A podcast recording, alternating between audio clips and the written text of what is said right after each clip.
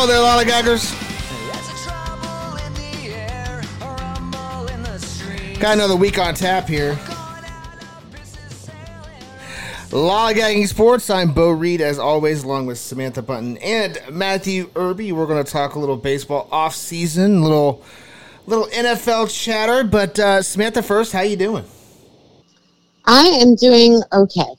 Doing okay. We got our forty-man roster finalized. Nothing terrible has happened. How about you? You know, it's it's, it's funny, and the, that forty-man roster, kinda, it sneaks up on you right there at the beginning of the offseason. Right, you're gearing up. You're thinking, okay, qualifying offers and awards and all this other stuff. And it's somewhere in the middle of that, you get the you get you get the forty-man Rule Five uh, deadline. Uh, so yeah, I'm I'm with you on that. Irby, how about you? I'm sure you'll let me know if the Rangers did anything catastrophic, but at least on the surface, I don't think they did. No, no, no, no, no. The Rangers were smart on their moves. Um, it was guys that'll probably be casualties come free agency, stuff like that. But it's, you know, high ceiling players that, um, you know, would potentially have been taken in the Rule five draft. So just pure protection at this point. nothing, nothing crazy. Nothing crazy like Ron Washington basically saying they're about to take over the West. You gotta love job, Wash Ron. For that, though. I mean, he's the eternal optimist. Yeah. Like, how does he explain looking at that situation in Anaheim and coming out blazing? I mean, he did the same thing when the Rangers hired him back in what, what, what, oh nine, oh eight, oh nine, whenever that was, they hired Wash. He did the same thing. Yeah. You know? Imagine Mike Trout was sitting there listening to that going, oh, this frickin' guy. All right. Well, I, I tell you what, you know, let's get into the managers because all but one have their manager now. We're still waiting on the Padres. That, of course, has been put on hold as they deal with a uh, significant death in the front office and the, the, the ownership group. Uh, so let's talk about these others. Samantha, Irby just mentioned Ron Washington. We talked a little bit about that last week. Uh, any surprises here with the manager? Well, I think we've, we've been over most of this, right? So the only two yeah. that we haven't been over are the two that were just promotions. Mm-hmm. So yeah, I don't, I don't have much to say about these. I, I think we saw the interesting stuff last week, and, and we'll see what the Padres end up doing. But for the Astros and the Brewers, it's just a promotion. Um, sort of the, the logical move there, I think, in both of those situations. Again, if you have a, and this is probably why DeMarlo Hale did not want to the Guardians, because that's what happens, right? You promote the bench coach, and if you're the mm-hmm. bench coach mm-hmm. and you don't get promoted, it's probably time to move on. The Guardians are very lucky they didn't promote DeMarlo Hale to that role because he, we have seen him as an interim manager, and the, it was not great. Um, right. But normally this is what you would see, and, and especially in a situation where you're, you're not looking to change the system because the system was fine. That's true of the Brewers. It's true of the Astros, so it makes sense to go internal there. Um, the Astros, I mean, I'm half joking when I say this, but like it seems like nobody wanted that job because nobody wants to deal with that. So, you know, promoting from within is probably the right move. And I think for the Brewers, you got caught flat-footed, you're scrambling because the guy kind of screwed you, right? So... you know, you want to start a manager search now that you didn't know you were going to be making. Right. Yeah, I don't blame them um, for promoting from within. You know, I I, I, I tell you what, um, about this Astros promotion, um, it, it's kind of, on one hand, it didn't surprise me.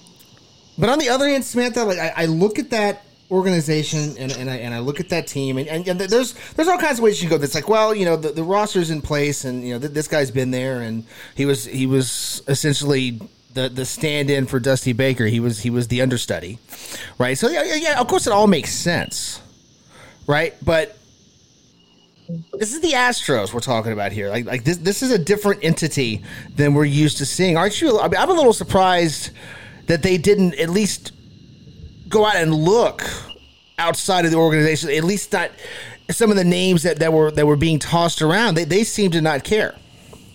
Well, two things. You have to wonder if they did and people were declining the interview.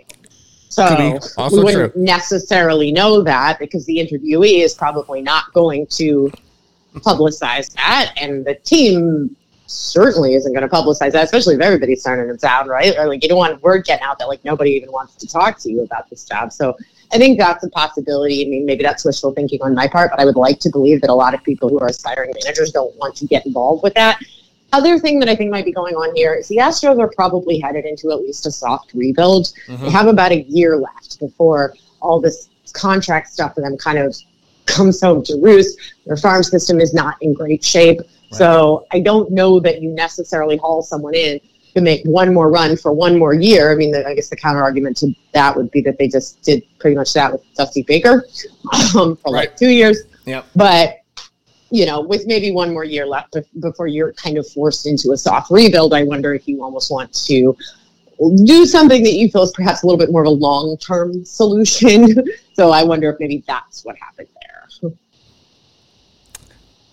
Irby, how about you? You got any thoughts here on this? I well, Houston, yeah, it's well. Samantha makes it's a great point of where where there are turn downs left and right. Um, I didn't get a call back, um, so unfortunately, I could not take over managing and help drive them into the ground. Um, but I so yeah, I mean whether it's whether there was lots of people not interested or or, or a spot it was your guy, it it, it kind of worked out for him for the for the exact same reason that, that consistency of what they're going to have with him. Is this this bench coach who's been there a while, this this mainstay that's been there a while, and and what you're going to go through where you kind of go through a, it's not an identity, but but, a, but a, a redefining of who your identity is, and if it's going to be new players or if you're going to keep the same um, dirty core around, you know, whatever it is that you're going to do, like that's what they've got to figure out, and having that consistency is not the worst thing in the world, and fr- frankly, I'm actually kind of shocked. Like I fully expected Jim Crane to go, you know, like pure full-blown Ted Lasso and getting some some random non-manager and just throwing in there just because they'd be a yes man. Like, like I, I truly believe that that was the direction he was going to go.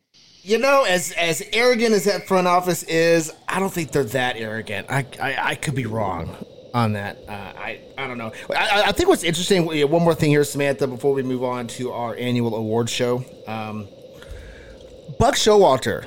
Never. There wasn't even the hint of anything linking him to this job. Like nothing. I don't, I don't know if that's they just didn't want him or if that's Buck saying hell no.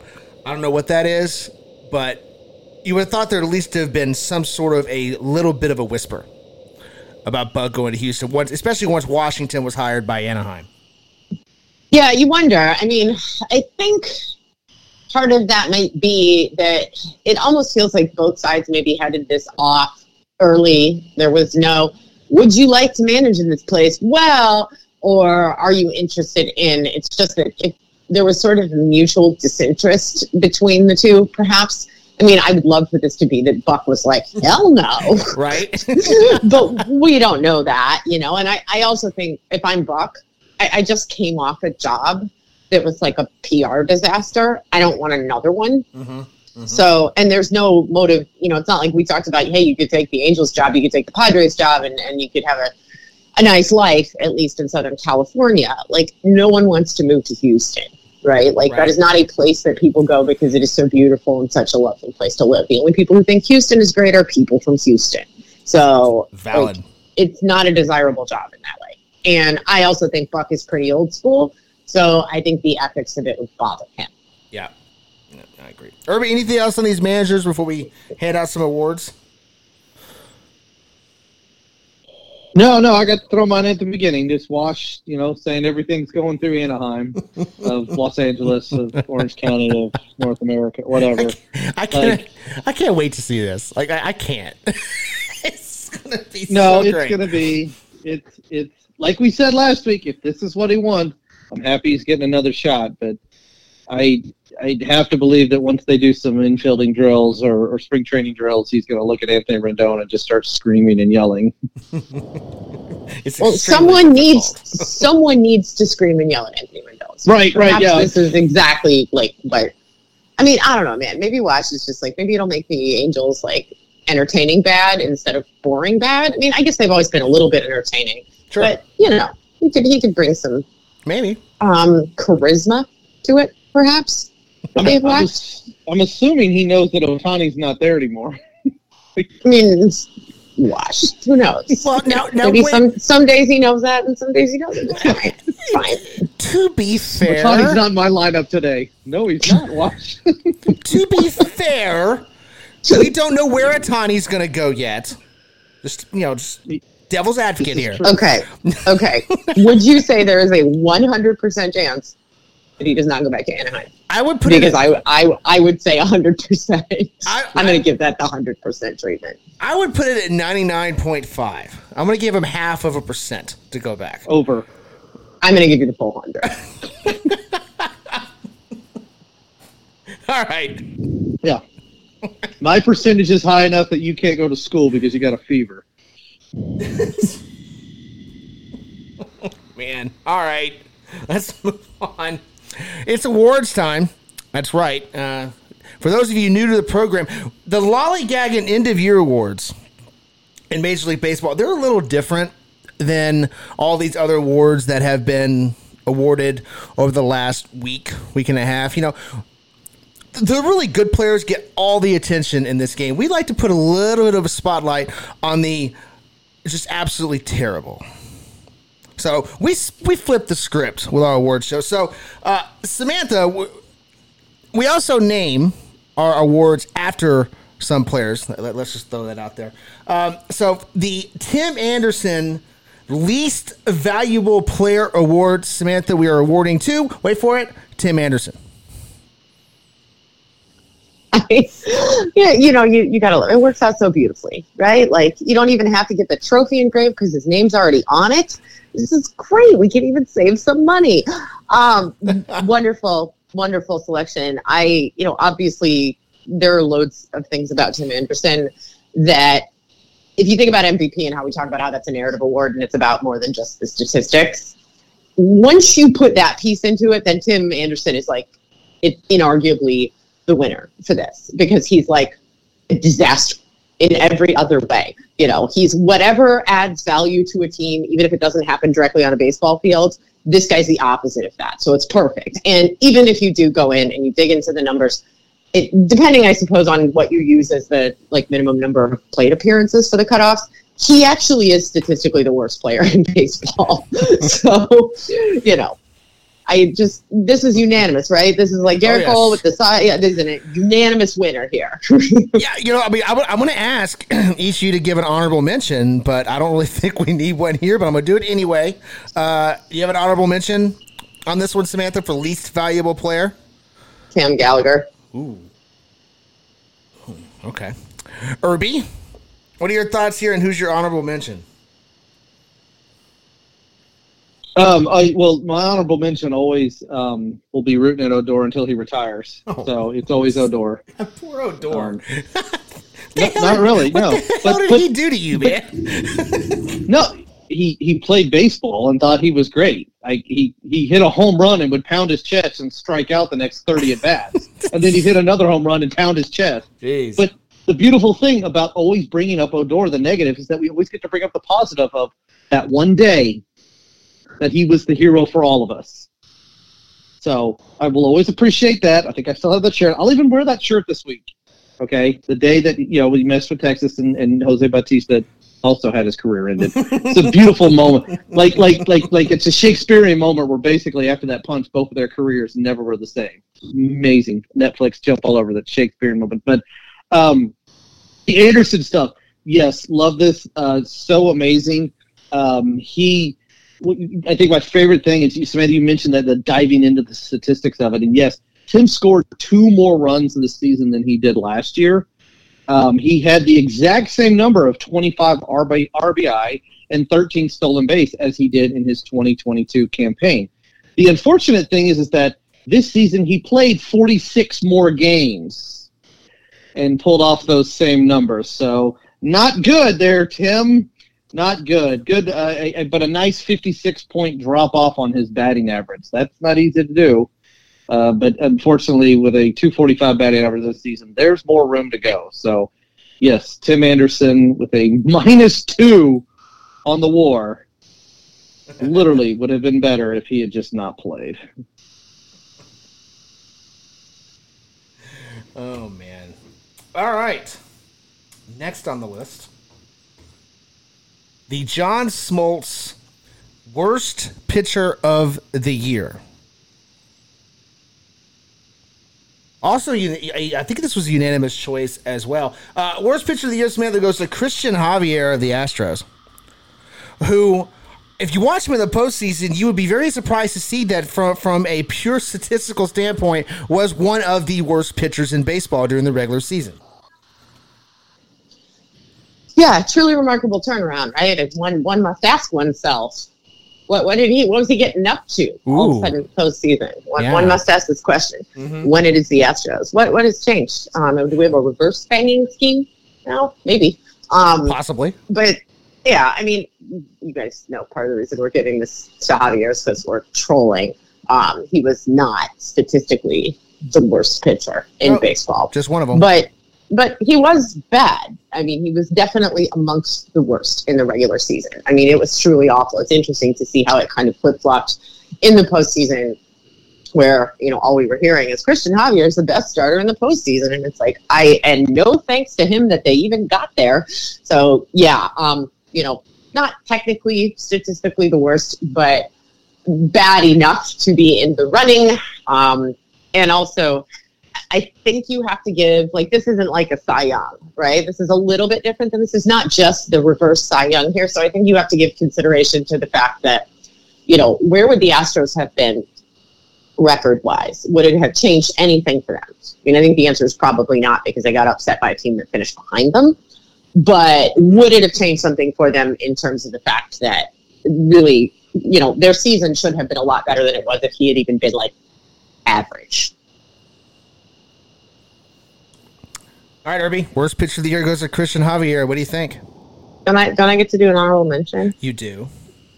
Go ahead.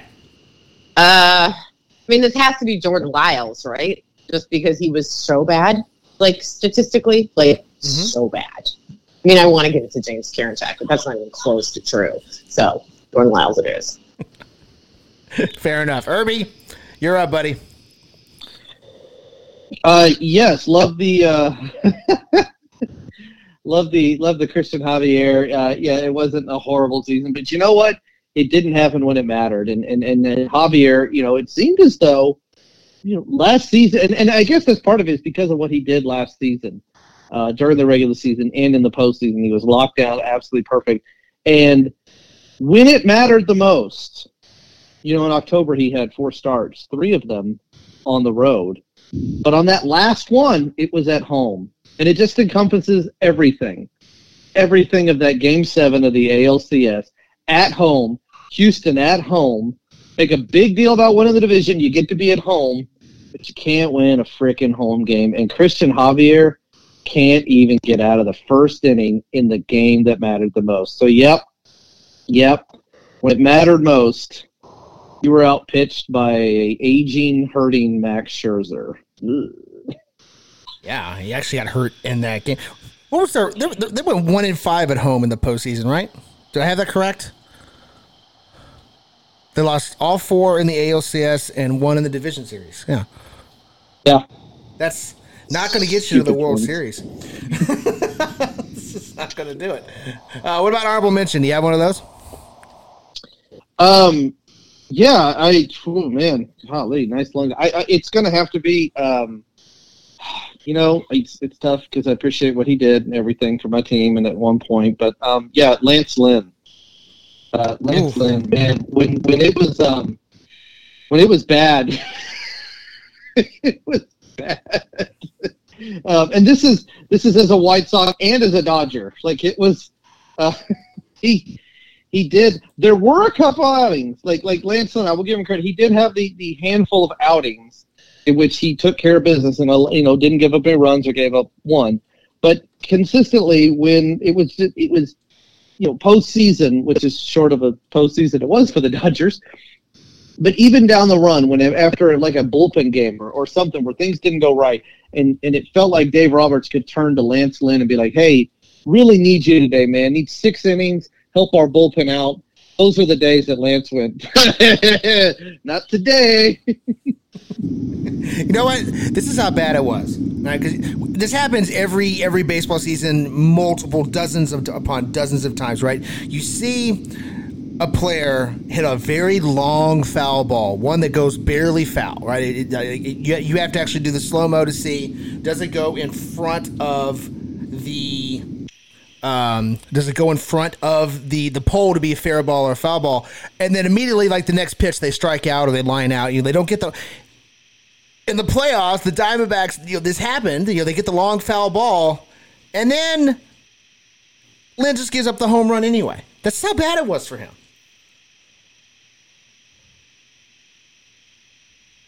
Yeah, not great. Not great. All right.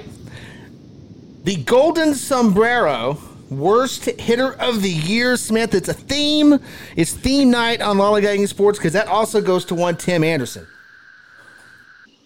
He is going to be like Taylor Swift at the Grammys. Man, he's just leaning up here. This is great. I mean, nothing went right for Tim this year. I mean, he was awful at baseball.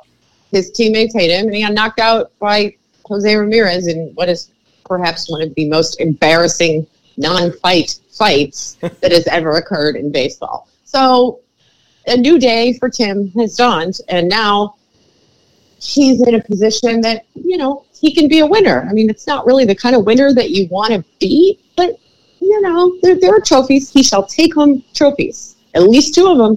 We'll see. There might be more. Who's your honorable mention? Once again, Cam Gallagher. Oh, boy. Another multiple winner. We're just we're just in the giving mood tonight. Okay. Irby, how about you? Tim Anderson for worst hitter of the year, and who's your honorable mention?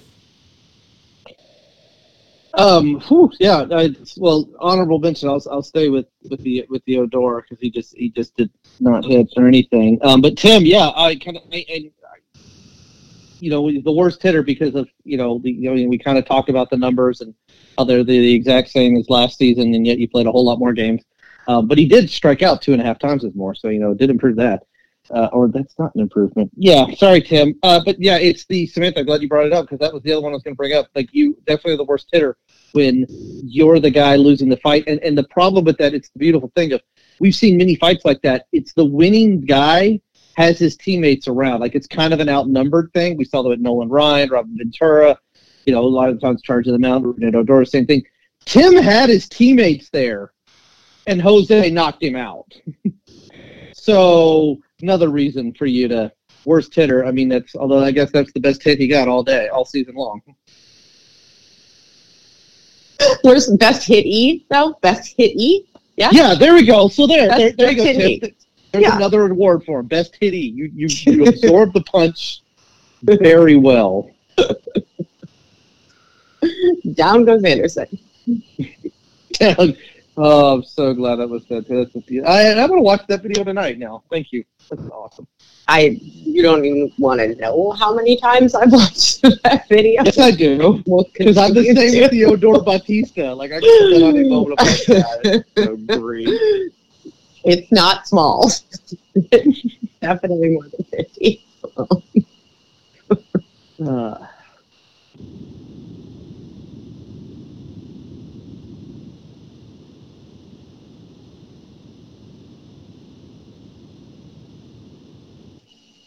So have you been knocked out?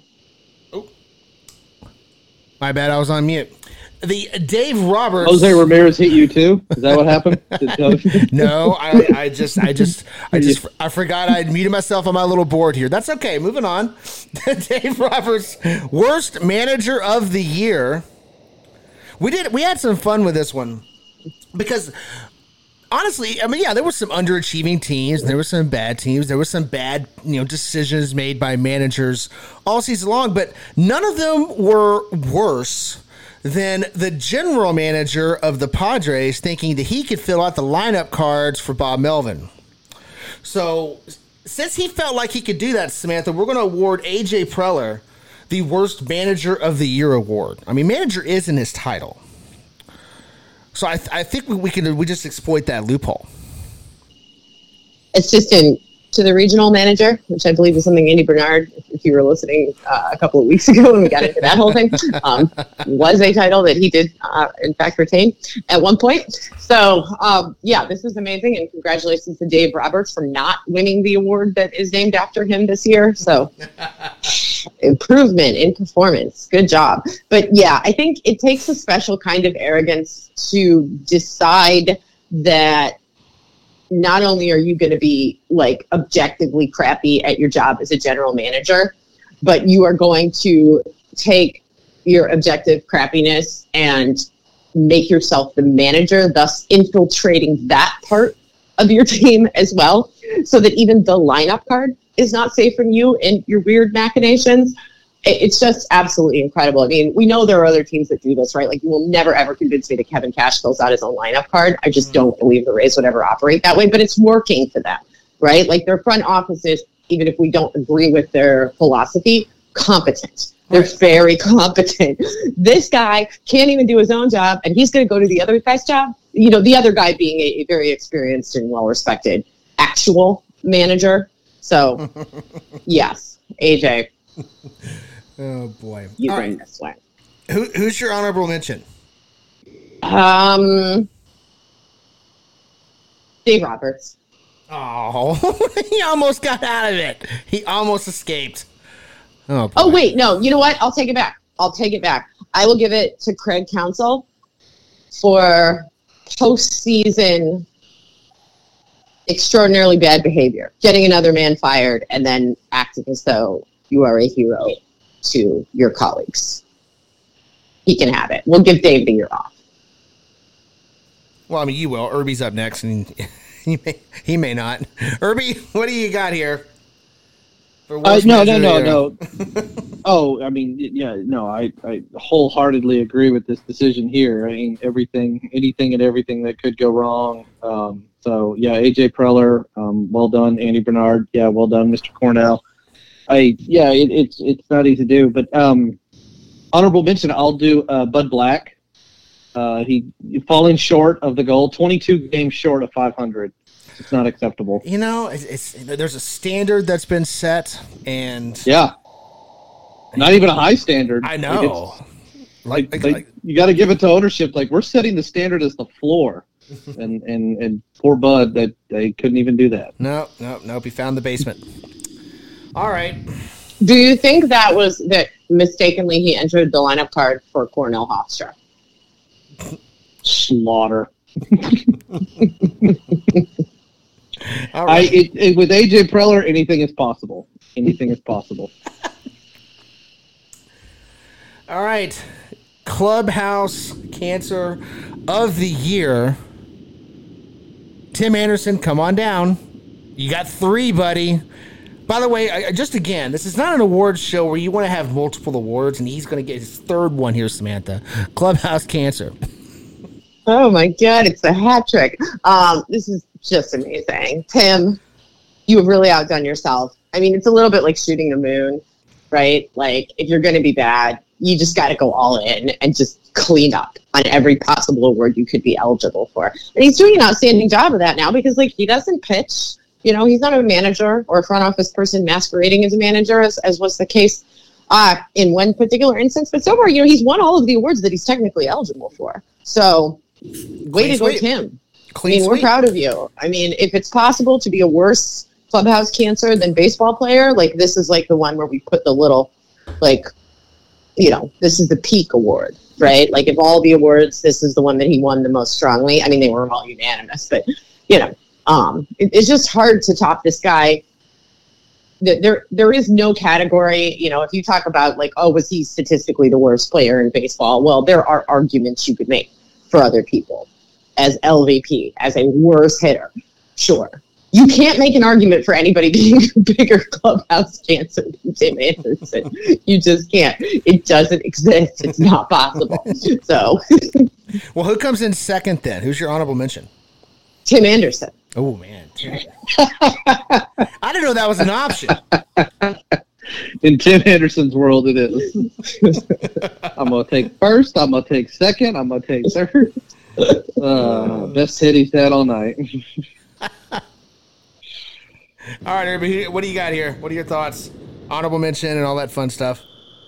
I well, I, I'm not taking this away from Tim. Yeah, it's, even if I were voting, I would take my ballot back and I would I would vote for Tim. Like this is the the, you know, Tim is the politician that stands outside the vo- the voting uh, venue and, and is and is working hard to get every last vote. So yes, Tim, it's yours. You got the whole podium, first, second, third, all yours. Um, I yeah, it's it's.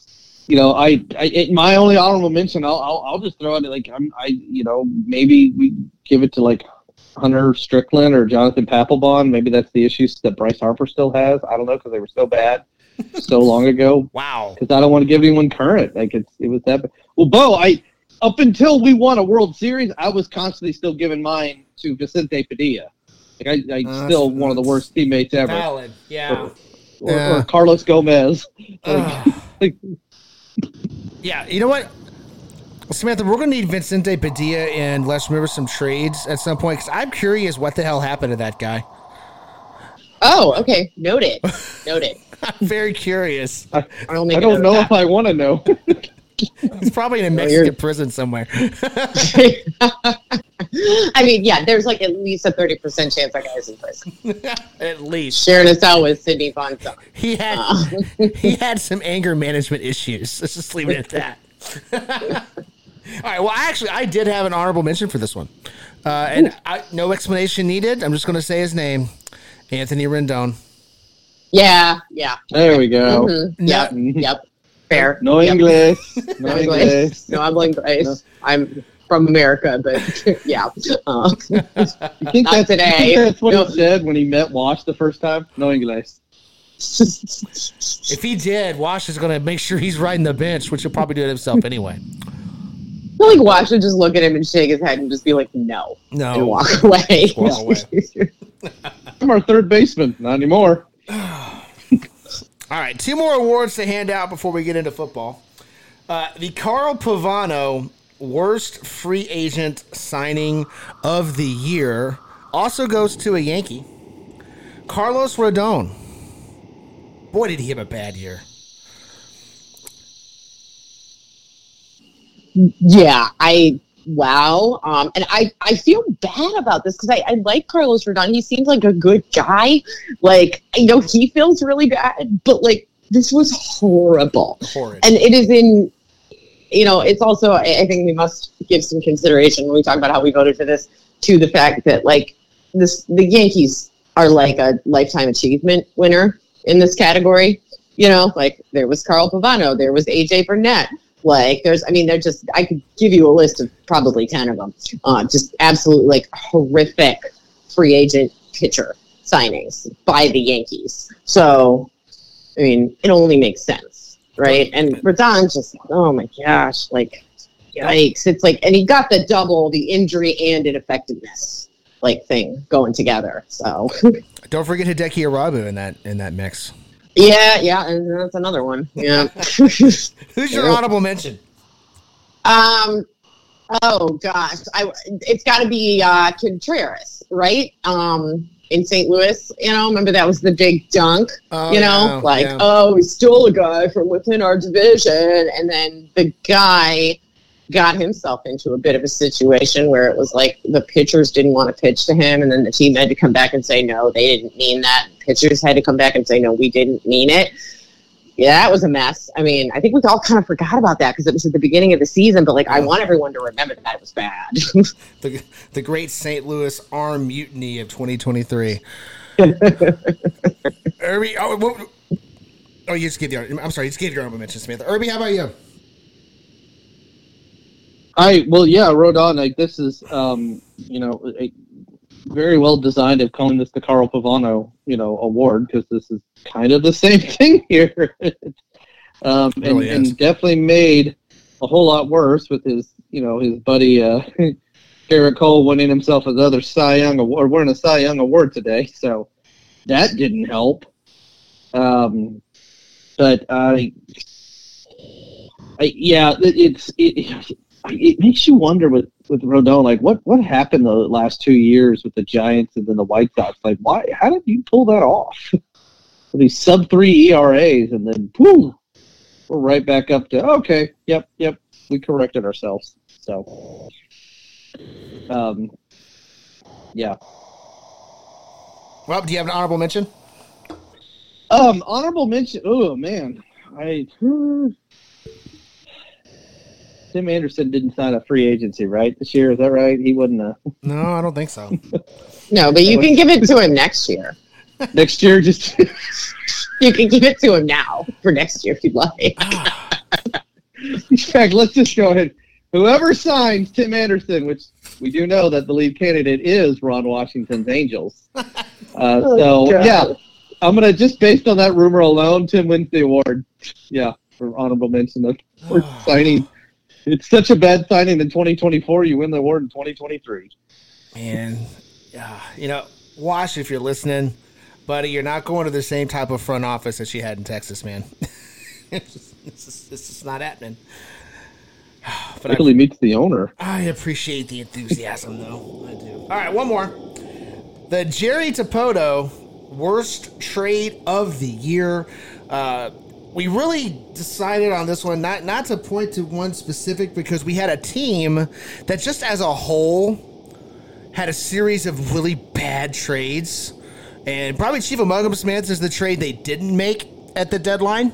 Uh, the Los Angeles Angels at Anaheim, Sacramento, Southern Baja, just in general, are our worst trade of the year. I, yeah, it's it's impossible to isolate a single trade because you just have to pick one of the ones they made. So why not go with the whole enchilada? It's there. Nobody else did anything that's even close. So they won like one series, right? Like right before the deadline, and they were like, "Oh, okay, you know what? Now we're in it for the World Series." And they made a series of completely baffling trades.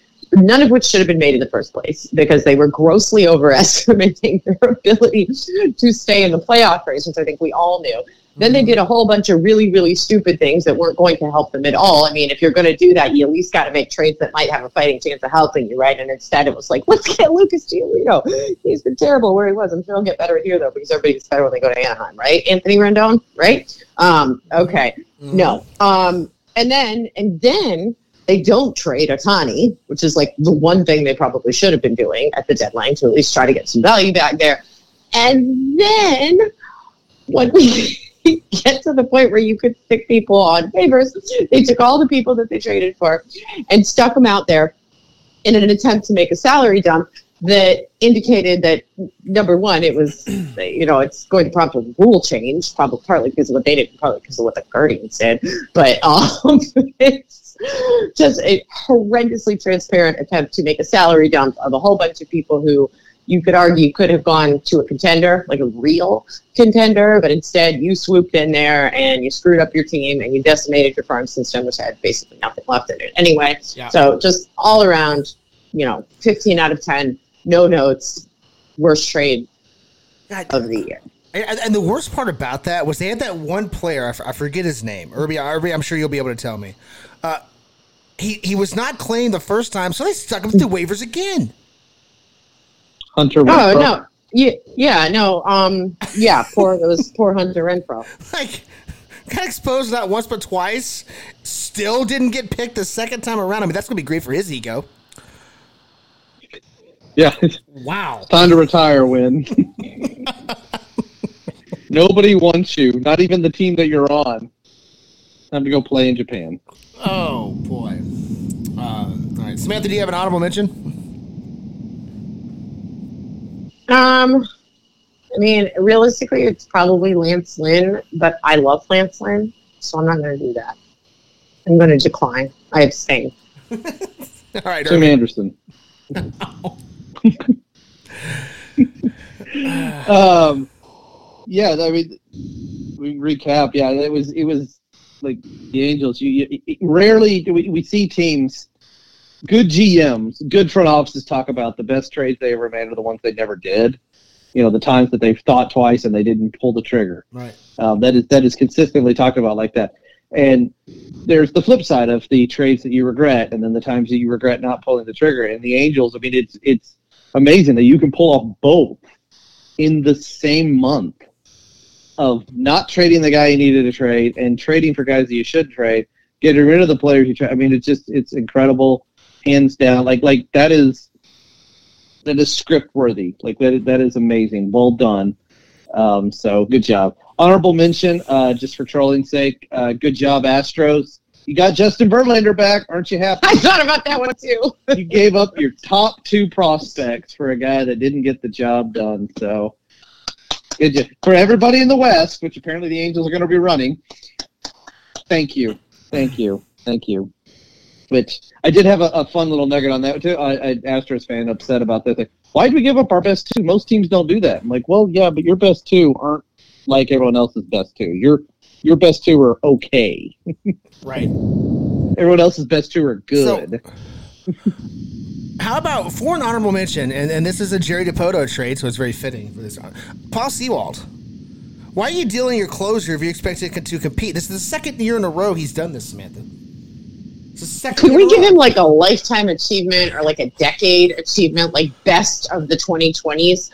For just the fact that two years in a row, he inexplicably traded his closer. Like, I, I mean, the last one was worse. Traded it to the division rival we were directly competing with. And then said it will make sense later. And I just want to point this out. We're going to continue to follow up on this on this podcast until we get an answer. Jerry told us it will make sense later after he traded Kendall Graveman to the Astros. That was in the year of our Lord, two thousand twenty-two, and we still don't have an answer. So check that for updates. We're going to be doing this until they kick us off the air or we all die. Maybe maybe that was the point of that whole fifty-four percent rant. That was his explanation and, and why it makes sense.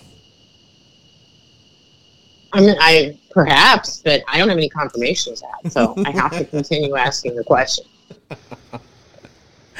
Oh, boy. All right, Irby, anything else on this before we get into football? I know. Well, the only thing is, is maybe it's the, um, you know, the, the, the, the, the that trade, the, the one that the Graveman, where now it would make sense. Possibly, you know, Joe Smith was actually going to pull it off, and maybe his relief appearances were going to shut down the Rangers in Game seven. So, or, or not just Game seven, but, but in the A L C S. So maybe that's what it was, is DiPoto was always about just eliminating the Astros, even if it meant the Rangers winning. But that would be a Jerry thing. It's like, not even my team winning. I just want to beat them. So maybe that's what it is. I don't know. Wouldn't have made that Sewald trade. No. Nobody would except for Jerry DiPoto. That's what's sad. All right, well, that'll conclude the award show uh, of the evening. Uh, we don't have anything free agency to discuss yet, but as soon as we do, we will bring our usual flair to that conversation, especially when Mister Otani decides where he wants to go. Uh, for now, let's shift gears, Smith. Let's go to football. Uh, I've got to lead off. I'm sure there's a lot of shows this week leading off with this when it, when it comes to football, but it, yes, it was that bad the other night. The Buffalo Bills looked as bad as I've really ever seen them look, and that's saying something. They're five and five. They're, what, a game and a half. They're two back in the loss column, I know that, of, of Miami. What is the level of concern here in Buffalo? I mean, I I think my biggest concern about this is that, like, their defense completely blew that game at the end, and then they fired the offensive coordinator. Right. So, you know, that wasn't, that wasn't great. That didn't feel great. Um, also, like, I think that upsetting your quarterback by firing an offensive coordinator that, that he feels particularly loyal to is not helpful, especially when you've got, you know, your local village idiot running his mouth off. Wide receiver, not going to name any names. I'm sure you know what I mean. Same guy ran his mouth off in Minnesota because everything mm-hmm. wasn't going perfectly for him. Yep. So, you know, they got they got some problems there right now. It, it is concerning um, after the last couple of years. Um, I will say this. I mean, I had more fun watching that game than I typically do watching football these days because at least it was entertaining. I mean, it's, it's a hilarious way to end a game, right? Like, you hit the, like, somebody calls back-to-back zero blitzes, and you're like, what are you doing, dummy? And then the D P I, which, I mean, we need, we need to have a conversation about competition committee stuff and, like, whether we should be calling D P I on badly underthrown balls because I think we need to yeah. relitigate that. But It's, it absolutely violates the rule as it is currently constituted. So, yes, that is D P I. And then this idiot misses the chip shot field goal. What a gift. And you have twelve men on the field. I mean, I just, wow. Wow. I mean, like, I mean, who is in charge here? I mean, Irby, we really have to call this an institutional failure by the Buffalo Bills the other night. Like, it was that bad. Uh, yes, this is this is where I, I wish we had Denny Green or, or Herm Edwards to give us some great soundbite of of that, or, or Jim Morris Senior Like, because that was, oh man, and and, and the thing, like when I, when I did my coaching, I, I'm the press box coach, so you know the coach up there is seeing it, like right before the snap, moments before the snap, he's doing it and just starts screaming, "We've got twelve on the field." In like horror. It's just, I, I, yeah, yeah. Well, horror, because there's nothing you can do at that point. It's like, we got twelve on the field. I, I choice words in there as well, and broken headset. But it's just, yeah, this is, um, we, we joke. It's, it's kind of funny. It's, it, and I think about in the years that we've been doing this, of how we've progressed through this, this era of Bills football. And, and by no means am I saying it's closed. You know, I mean, this is a five and five team with a plus seventy-eight. Okay, so they're doing some things right. They just need to rediscover what those things are, and really soon. Um, but this, this, how this started, it was almost kind of like, yeah, we're not quite sure these guys are good. Big hands, you know, we made those jokes many times. Uh, it's been fun, but this is an era now of this Bills team that it is. You know, it, it, credit to the Dodgers. At least they finally pulled one off. I know they were cheated out of one, but they did win one. I don't know how this Bills era is. Like, if this is starting to close and they've got to go into some kind of rebuild for a couple of years, I don't know, because this is not good. This is not pointing in the right direction. I, I do want to believe that you look at the talent on that roster. You look at the – God damn, I was about to say you look at the leadership, but I don't know if we can say that anymore. Like, I – I don't think I'm allowed to say, look at the leadership, because you can't now, because that is just it, it absolutely unacceptable. The play that matters, I mean, the final play to win the game, and you have twelve men on the field. Like, it, it, I know these things happen. I hear that these things happen.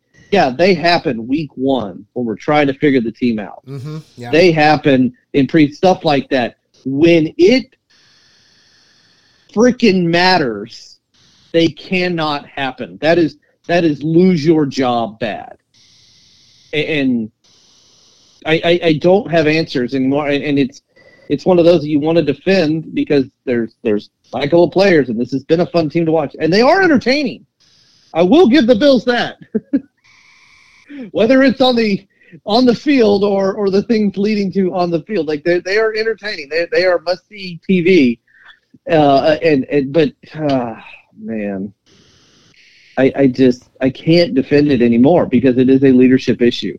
It is, it, and that's where this starts, because that mistake is absolutely unacceptable. And the best view is the the silent Peyton Manning, because that's the same thing he's sitting there, like I can't, I can't with it, I can't. How do we? How do you make that mistake? Yeah, you know, another concern here, Samantha, that I've got.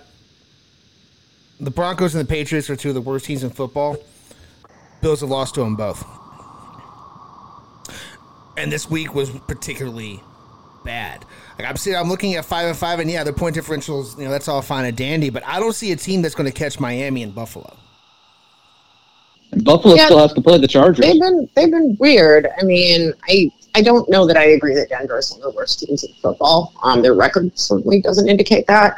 Um, but they they were bad, and, and the Patriots are bad. But it's weird, right? Because Buffalo beat Miami. Like, they, they kind of creamed them, you know, and then they lose yeah. to the Patriots. So, to me, it's, like, really inconsistent, and it's hard to know what to make of these guys, because some weeks they show up and some weeks they don't, which I think is indicative of an organizational and sort of this is a management issue, right? This is where you have to start looking at your coach and being like, what's going on here? Like, why can you show up and play really, really good playoff team quality football against the Dolphins, and then, like, you do this against the Broncos, and you just have, like, a terrible, terrible technical showing against the Patriots? And, like, and some of this, too, is, like, I mean, I kind of want to come back to the twelve men on the field issue, because I, I kind of wanted to point out that there are two different types of twelve men on the field. right? It's all one penalty. It doesn't matter which one you do, but there are two ways that this penalty happens. And one of them, and this is the thing I would have been more forgiving if this had happened. Sometimes you get called for this because you're making a substitution and the twelfth guy just can't get off the field fast yes. enough. Like he's yes. still technically in bounds. And if that had been what happened, I would have been like, wow, that's a bummer. That sucks. You know, but this, I mean, you can look at it, go back and look at the film. You can count them. There's eleven dudes at the line of scrimmage and one dude behind. So, like, no, there were literally twelve people lined up for that play. So this is the bad kind of twelve men on the field. And this is where you start to think, like, who's running? I, I just, I mean, I don't know. Like, I, I think it is very premature to say, like, Sean McDermott, like, needs to be on the hot seat. But at the same time, like, you're losing games you should win. You're losing them in horrific and embarrassing fashion. You look disorganized. You look like nobody knows who's in charge. There's a lot going on here that's bad. If this was execution failures, I would be more sympathetic to it. But, like, I mean, it just, they don't even look like the same team. This doesn't look like the same team that beat Miami. Mm-mm. Like, what, who are you people? Oh, uh, oh. Uh, imposters. It's bad. It's bad. Apparently, they're imposters. Oh, boy. Irby, got anything on the, else on the Bills before we move on? No, just uh, look it up real quick. So they had already used their last time out. I was just going to make it ten times worse if they had had a timeout. But no, it's a but great point, Samantha. Thank you. Because yeah, there's two different ways to doing this, and that is one of you can't. I you just can't. But I, I don't know. I, I, you know, this is a team where you look at the with the schedule ahead, and well, they've got some heavy, heavy hitters coming up, and they will probably win those games, and then lose that game in Los Angeles to the Chargers.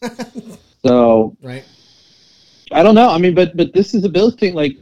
The missing the playoffs, finishing up below, below five hundred is a real conversation right now, and you have plenty of time to right that ship. But that I starting late, you, it has to start immediately because this is you, you're it's about to get tough. I mean, they got the Jets. Oh, you can't even beat them. But yeah, mm-hmm. not not looking good.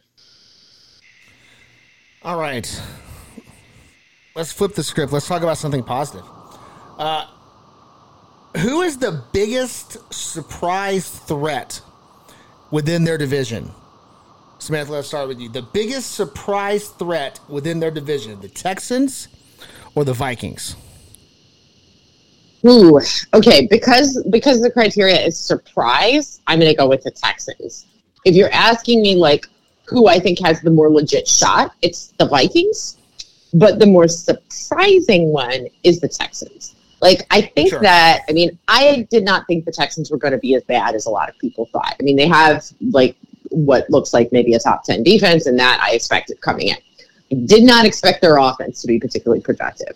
I did not expect them to be able to put together whatever mess of a team they have there right now and turn it into something that looks like what it does right now. So, ultimately, I think this team is probably going to fall off a little bit. I think they have a way worse chance of actually getting to the postseason than the Vikings, and some of it has to do with what the competition looks like, and some of it has to do with the fact that I think C J Stroud's playing over his head, and I'm not knocking C J Stroud, so everybody calm down. He looks like he's going to be a great quarterback, but I do think there's going to be a little bit of regression to the mean there. The defense is going to keep on doing what it's doing, but I think it's going to be a little bit tougher. The Vikings do play a hard schedule, so we'll see. But and oh, also, the Vikings are spectacular at, like, screwing stuff up that they should be able to do easily. So there is that floating around out there as well. However, Josh Dobbs is not Kirk Cousins. So that's a piece of this too. And I think the Vikings are a very legitimate playoff contender. I don't know how far they can get, but I think they're they're legit for that. But as far as who's more surprising, and in a way, I would also argue far more impressive, it's the Texans. Irby, same question for you. Who's your bigger surprise here, the Texans or the Vikings? I I think I, I, I'm going to answer the same way of just the, the surprise because of the Texans of where it was. But it's not as shocking of a surprise because I, I'm a big D'Amico Ryans fan, and I, and I love that hiring. Hate, hated losing him as the defense coordinator for the San Francisco forty-niners, but love that hiring for Houston. He played there for the Texans. Great hiring, and, and it's not shocking of the culture that he's brought and that this turnaround, you know, at You know, because of the division, it's a little bit easier, sure. I mean, the Titans can't even remember they have Derrick Henry half the time. Um, but, yeah, for them to – I mean, they're getting the job done. So, great job, Texans. keep it up. They, they've got some, you know, it's not the easiest, not the hardest schedule. They've got their two games with the Titans left, thanks to uh, our schedule makers. They haven't played them yet. It's twice in the last three weeks. But the Vikings, it's the same thing. Um, yeah, I come on, really. Yeah, week week was it sixteen and eighteen? The the Vikings and the Lions play, and the Titans and the Texans play, same weeks. Um, so yeah, you haven't even played this team. So that's where I, I with you, Samantha, as well. Like the Vikings, they do have that better chance of winning the division. You are there with a Lions team that is been looking great, but the defense at times scares me. And you literally have a rocket scientist as your quarterback now, and he's getting the job done as he's still learning the players' names. Fantastic. Love that story. But those two haven't played yet. Like, like you've got two of the last three, Lions and Vikings, and that's going to be very interesting down the stretch. But, yeah, the, to answer the question, Bo, yes, the shock would be the, Titan, the, the, the Texans there, but it's not as big of a shock just because I full believer in DeMeco Ryans, love what he's doing, and, and he has just started that process there. Well, I agree with both of you because the Texans, even being competitive, surprised the heck out of me. so, but I, you know, I'm gonna I'm gonna give it to him. Uh, C J Stroud, I agree with you, Samantha. I think he's a little over his head right now. He's going to come back a little bit, but coming back a little bit from where he's at right now is still pretty damn good. So, interesting to see how his how his career trajectory continues. Okay, one more thing before we call it a week. Now, I brought this up off off air because uh, I, I can't get enough of, of of Robert Kraft and his his in game sweet shots, Samantha. You know where he's he's he's hanging his head, he, he's saying he's mumbling things. People are trying to read his lips to see if Bill Belichick's going to be fired or not. All right, that's where we're at. So it led me to wonder what other owners are melting down. What owners are not melted down, but should be melting down. Maybe a little meltdown index. You got anybody off the top of your head you can think of that is either melting down and why, or should be melting down and not? Well, I mean, let's start with Robert Kraft, who, like, I think this is somewhat performative considering, like, how successful your team has been over the last, like, several decades. Like, uh-huh. Chill out, man. You're having a bad year. You need to calm down. Like, um, but it is funny because he looks at various points. If you go back through those shots, like either Eeyore or that Bernie Sanders meme. So that's fun. But um, other than that, I mean, you know, I mean, you have to look at Jerry, right? Because Jerry's always having a meltdown. I mean, Jerry's resting state is meltdown, and it doesn't matter if the Cowboys have won two games or if they've won twelve. Like, that that is Jerry's resting state. So we just respect that, right? Like, we don't say he should be melting down, he shouldn't be melting down. We just accept that this is Jerry as he is constituted, right? Yeah. So we'll put Jerry out there. Um, I think for me, it's more really about who is, like, not having a meltdown but should be. And, like, I mean, you have to put the Pegulas on that list, right? After Monday night, like, I mean, yes. Those are not meltdown people, but, like, perhaps there should be a form of meltdown that comes. And, like, I after today's news, I don't know why Jimmy Haslam isn't melting down, except for that perhaps he, too, has fallen into sort of the same trap as Browns fans, where it's, like, it's just, like, this stuff just keeps happening and happening and happening. Then you stop reacting to it because it's just like, oh, yes, of course. Of course the quarterback who you paid a ton of money for, who was a complete disaster, finally has a good game. And then it turns out he has a broken shoulder and he's done for the season. So, I mean, if there's ever meltdown territory, it's that. And that dude's just like, yeah, okay. Like, we haven't really even heard from him on this, I believe, as of this recording. So that seems weird to me. But also on brand, because the Browns are doing things that don't make sense. So, you know, that tracks. That uh, part tracks. Sure. But, you know, other than that, um, you know, David Tepper's probably having a meltdown. He usually is, and he should be. Uh, because everything that that guy does... I uh, I don't know. We we at some point we need to talk about interfering owners who have no business interfering, and, and we're going to talk about that guy and his weird death sculpture. And uh, if you listen to my other podcast um, that used to be on about N F L, you know, we deeply um, dissected that and, and what that means. Um, you can go look that up if you don't know what I'm talking about. This is a child-friendly podcast. Um, but, you know, is that guy should probably have him in a meltdown. Mm, it's like middle school-friendly, maybe. Um, okay, I'll give you that. eleven. Like, it's when your kid's eleven, we're no longer responsible for the things that hear on this podcast. Your child is smaller. Please cover their ears. Um, but... Yeah, you know, and other than that, it's just like, well, okay, well, Jim Irsay, you know, he's always having a meltdown, you know, some of these guys. But, you know, I don't know. I mean, what about Packers owners? Like, I mean, since that is Isn't a that publicly, base? yeah, it's, it's a, you know, it's stock. It's the fans technically own it. And I mean, at one point, Packers fans, like, why are you not being like, why have you not gone to the stadium with torches and pitchforks and run Matt LaFleur out of town on a rail? Like, come now. Okay, Irby, how about you? Who's who's on your N F L owners um, meltdown index? I well, I, I'm not going to add much more because it's a fantastic list. I maybe grab mine, then they're Tepper, definitely at Carolina. Um, and also for the fact of watching everything that we've just talked about with C J Stroud and remembering that you moved up in front of them and took Bryce Young. Yeah. And you don't have a pick this year. And that pick, pick would have been pretty good. Pick's going to be pretty good. So, yeah, it's, um, I, Caroline, it's time to hit a hard, hard reset because that's been, he's been there since like, twenty eighteen and things aren't even remotely looking like they're turning around. You know, I, I the N F L is so different um, from baseball because turnarounds can happen quickly. Right. Uh, and, and, and it's more of the reason why some of these teams, there's no excuse or anything. And, and but no, Carolina, like, like it's, the conversation's not even really remotely there. I mean, my gosh, it, it feels like Atlanta half the time is trying to actively lose and they're still ahead of them. So I, I don't know what to make of it, but yeah, it's, Um, but yeah, I love the list there. Irsay, Jimmy, Jerry Jones. I, you know, as much as I give Jones a hard time, whenever he's gone, I'm gonna miss the stories and miss the headaches and miss everything he does because it's he is he is he he provides entertainment. I'll yeah, tell you what, he provides that. entertainment, even if he's not a G M at all. I know he is the G M, but he's definitely not a G M. Yeah, you do your thing, Jerry. I'm going to go on record and say I will not miss Jerry Jones. I won't either. I won't either. Yes, Bo, I know you won't as a Cowboy fan. I, you know I guess because I, I, shortly actually, after they'll win a Super Bowl. I'm not that entertained by it. I mostly think it's obnoxious. I've, I, I've got a non-Cowboys fan reason. I'm tired of the word glory hole being in the, being out there, yeah, there you go. as often yeah. as it is. I'm really yeah. sick of it. yeah. Had enough. Yeah.